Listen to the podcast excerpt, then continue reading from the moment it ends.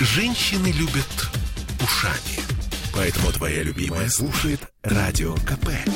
И тебе рекомендует. Ваш дом на радио. Комсомольская правда. Наша сегодняшняя программа посвящена апартаментам, рынку апартаментов в Петербурге, особенностям, трендам, перспективам. В студии «Радио Комсомольская правда» Ольга Смирнова, операционный директор компании PLG. Здравствуйте, Ольга. Здравствуйте. Ну, давайте говорить так. Традиционно принято считать, что моду на рынке недвижимости задает Москва. Но апартаменты, вроде бы, это такая питерская штучка. По крайней мере, у нас они развиваются по другому сценарию, да. Вот объясните, в чем разница и почему? Разница смысловая, она очень принципиальная. Рынок Москвы традиционно развивался в разрезе апартаментов в неком квази-жилье-подходе. Это жилой дом, который либо оснащен сервисной функцией, либо не оснащен. Но просто на этом земельном участке, например, по законодательным ограничениям, либо дополнительным условиям, жилой дом как таковой с точки зрения функционального определения объекта, который вырастает на земельном участке, появиться не может, а апартаменты могут, потому что это гостиница. И к гостиницам иные требования. Где-то они сложнее, где-то легче, но они немного иные, чем к жилым объектам. Угу. И поэтому вот такое, жилое замещение, да, произошло на рынке Москвы. В Санкт-Петербурге, вы знаете, я на самом деле, когда готовилась к программе, продумывала ответ. И вот моя гипотеза ответа – это все-таки культурный код Санкт-Петербурга. Мы город доходных домов изначально. Я поняла. И они всегда у нас были. И всегда были расслоения по этажам. И где-то жили такие служащие, где-то такие, где-то хозяева. И были локационные, да, функциональные распределения внутри дома. И мне кажется, что это историческая память просто в девелопменте начала биться девелопмент сердцебиением, и поэтому у нас получился новый вид продукта. Наши апартаменты — это сервисные доходные дома. В классическом смысле города Санкт-Петербурга исторического. То есть люди буквально готовы себя почувствовать отчасти домовладельцами. Отчасти рантье, отчасти домовладельцами, да. Угу. Да.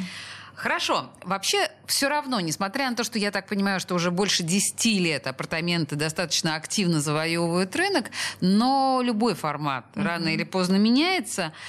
Апартаменты, наверное, тоже будут каким-то образом меняться. На ваш взгляд, куда, в каком направлении и как это будет работать? Здесь тоже такое, знаете, очень интересное состояние. Да, вроде бы давно на рынке, а с другой стороны, этот вид продукта очень молод для рынка. 10 лет — это и много, и мало одновременно.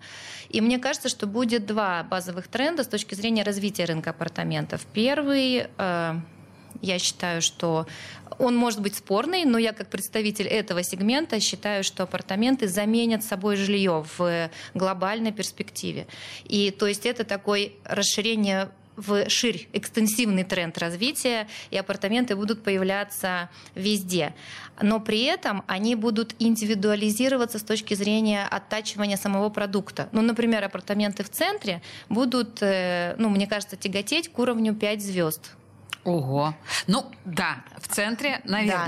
Да, это исторические метры, это такое экскурсионно туристическое размещение, это эксклюзивные возможности, это сохранившиеся предметы охраны, которые у нас есть, да, там, люстры, шпингалеты, двери, оконные проемы, и это отдельная атмосферная история.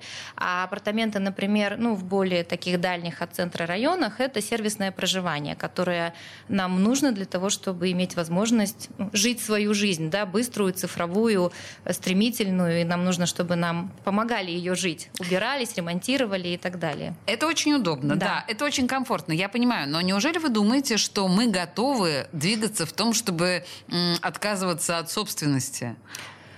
Я думаю, что готовы. У нас очень... Вообще это такая европейская традиция, да? Это европейская традиция. Мне кажется, что сейчас очень стремительное изменение таких традиционных проекций рынка.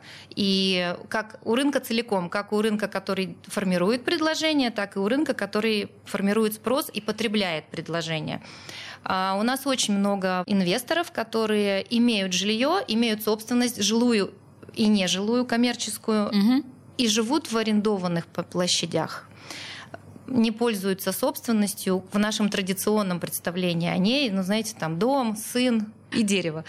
Да, то есть мы стремимся, современный человек стремится к тому, чтобы не владеть слишком многим, чтобы это не привязывало меня, да, к какому-то конкретному месту. Я чаще меняю жилье, у меня чаще меняется жизнь. Там, я не знаю. Некоторые считают, что для современного человека раз в 3 года менять статус и одновременно жилье – это вообще нормальная ситуация. Да, так и есть. Это одна из самых моих любимых тем. У нас есть целое презентационное выступление на эту тему. Суть заключается в том, что поскольку мы в своем, наша логистика жизненная, да, предполагает перемещение за нашими жизненными вехами развития. Угу. Учеба, институт, там, не знаю, первая семья, первое замужество, если вы девушка, первая женитьба, если вы молодой человек, это я тут так. Первая работа, расширение семьи, новая работа, карьерный рост, и все это предполагает логистическое перемещение, да, от одной точки к другой. И должно быть удобно, и еще к этому, ко всему, есть еще такие эмоциональные перемещения. Если вы растете, например, по карьерной лестнице или по материальному достатку, вам уже хочется там, других... вокруг себя интерьеров или других уровней. И это следующая логистика, которая возникает вслед за этой. А потом есть еще, знаете, такая эмоциональная логистика. Должно быть приятно. Кому-то нравится, например, современный минимализм, да? Кому-то нравится наша роскошная классика. И это вот именно та сегментация спрос-предложения, которая в апартаментах, мне кажется, и будет возникать, и будет предлагаться потребителю для удовлетворения спроса как такового, ну вот в подходе 360.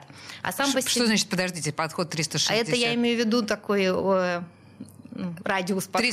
360 градусов, то есть по всей окружности. Подход по всем, это и эмоциональное, и удобство, и сервисные функции, и материальные возможности, все вот вместе.